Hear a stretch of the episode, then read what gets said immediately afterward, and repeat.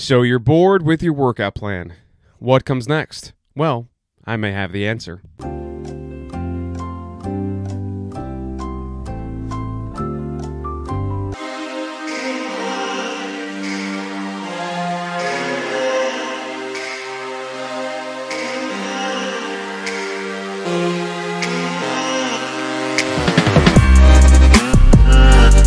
Welcome to episode number 63 of the Fitness Hippie Podcast. I'm your host, as always, Mark Torres, and in today's episode, we're talking about boredom. You've been doing your workout plan for an extended period of time, let's say months, and things are becoming repetitive and redundant. You're getting bored. You're getting sick of it. You feel like you need to switch up. You feel like you need to change. What comes next? What do you do now? Do you learn new exercises? Do you take some anatomy and physiology courses on YouTube to figure out different ways to move your body to hit certain muscles or muscle groups? Do you pack it in for a few weeks and say, I'm going to take a break. Maybe I'll come back rejuvenated, recharged, ready to go for my next bout of few months of working out? What is the best course of action? If you're bored in the gym.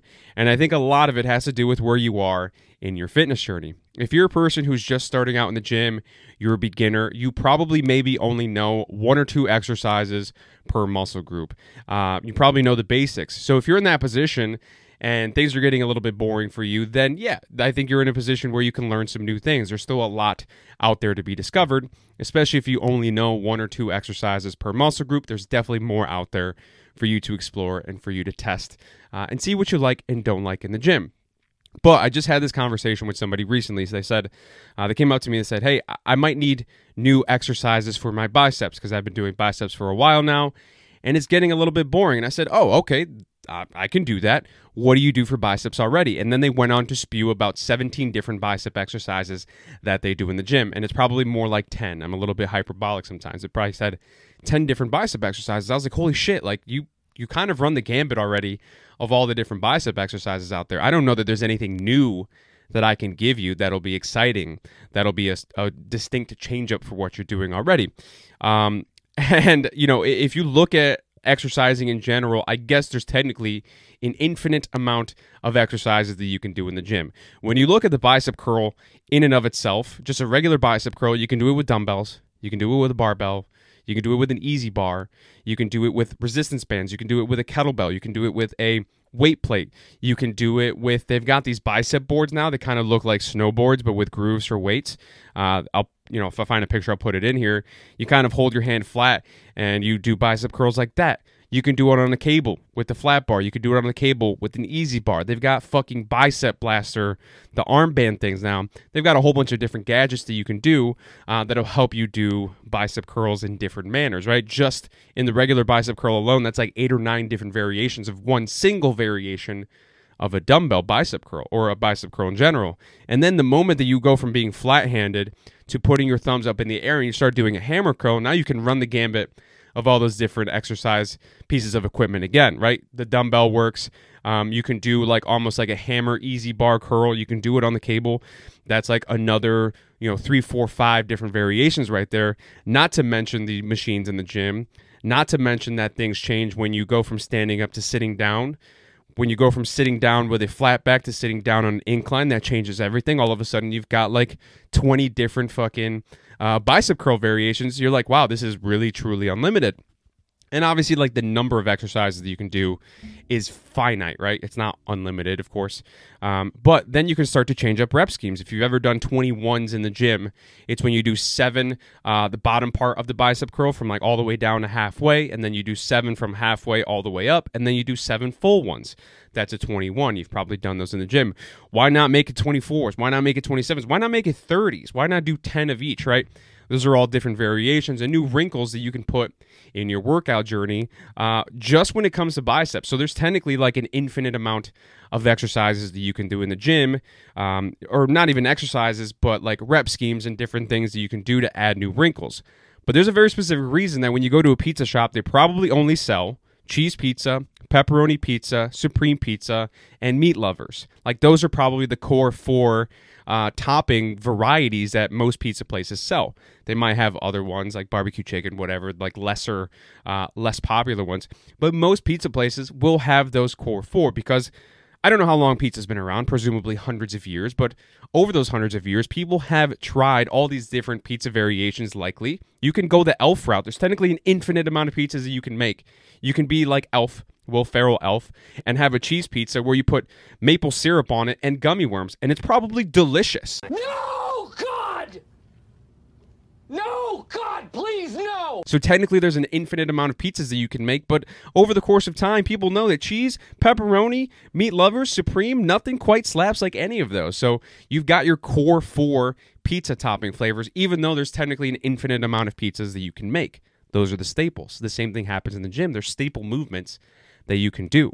There's technically an infinite amount of things that you can do for bicep curls, but there's a few. There's like maybe like three, four, five, six different bicep curls variations that you'll probably ever use and that you ever may need to use. So I think through my deductive reasoning, because I didn't get very far in this conversation with the person before they had to leave uh, and trek out, if I had to guess, this person probably did not fully manipulate the variations of biceps uh, that they were already doing, right? So you might be in a situation where you find yourself getting bored in the gym.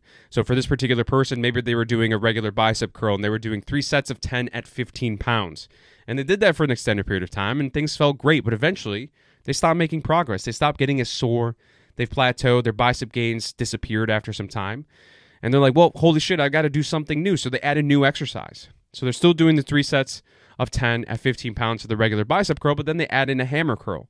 And they're like, holy shit, here comes all this variety and all this change that's happening again. I'm no longer plateauing. I'm making progress again because I've added a new workout into my arsenal of things. And then they kind of run that whole gambit again. Now they're doing three sets of 10 at 15 with the hammer curl as well. And eventually they're going to stop making progress there as well. They're like, well, shit, you know, I've done uh, one exercise, I've added a second exercise, I've stopped making progress. Guess what? It's time to add another one. Now they move to cables and they run the whole gambit of things again.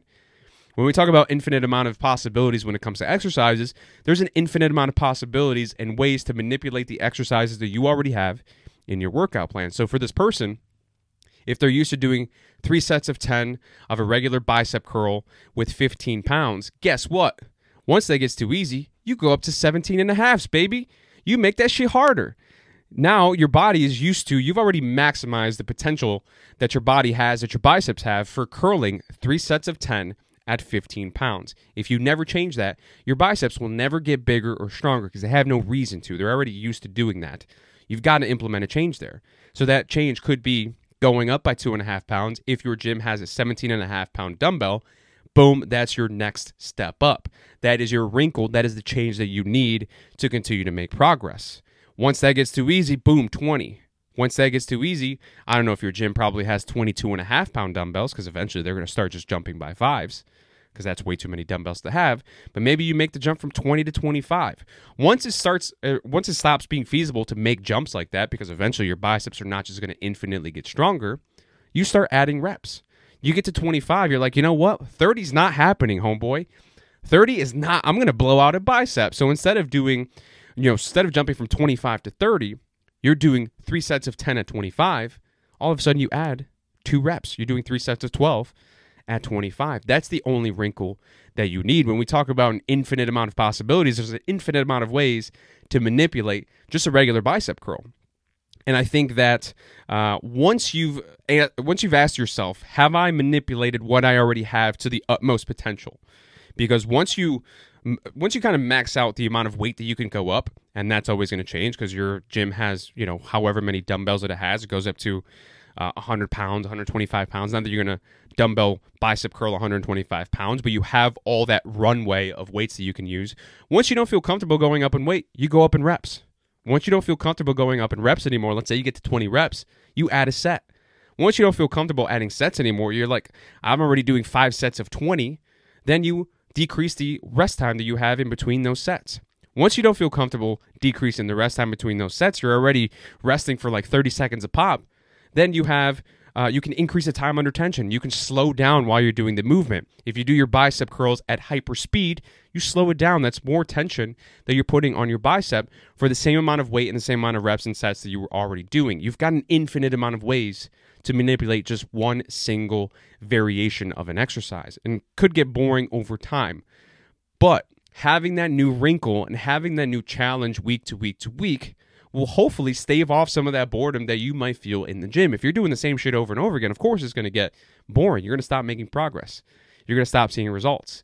You're going to stop feeling like things are new to you. But if you add that wrinkle, if you're constantly changing, if you're constantly making things harder on yourself and you're constantly adapting, you're always going to make progress, which is obviously ultimately what we are striving for. But that boredom ultimately, hopefully, gets taken out of the equation. So if you ask yourself if you've already manipulated whatever exercise that you have done to the utmost potential, you've already changed all the things that you can change, you've already maximized the potential of that particular exercise, then you can say, you know what? It might be time to add an exercise or to swap out an exercise here, and we can go from there. But for the most part, you've got these staples. These staples work. There's no need to reinvent the wheel. Keep doing what you're doing. Once you kind of have maximized the potential, then you can start to add and change exercises. And once you get really good at this stuff, you can have like a couple exercises in your toolbox and you can always just kind of like, you know, work around all those different things, you know, kind of do them all at different times of the week. That way you're not doing the same exercise all the way throughout, but you've got this exercise that you do one week and then you do the other one the next week and then you go back to the first one and then you go back to the second one. You keep flip-flopping. You kind of make things a little bit easier on yourself and you reduce that boredom that you might feel in the gym. So ask yourself Have I maximized the potential of what I'm doing right now? Have I changed it as much as I possibly can? If the answer is yes, then it's time to learn some new exercises. If not, look at what you're doing right now, see how you can manipulate it, and make your gym going experience that much less boring question mark if you enjoyed today's episode make sure to hit that subscribe button wherever you're watching or listening on youtube apple podcasts spotify make sure to follow me on instagram and tiktok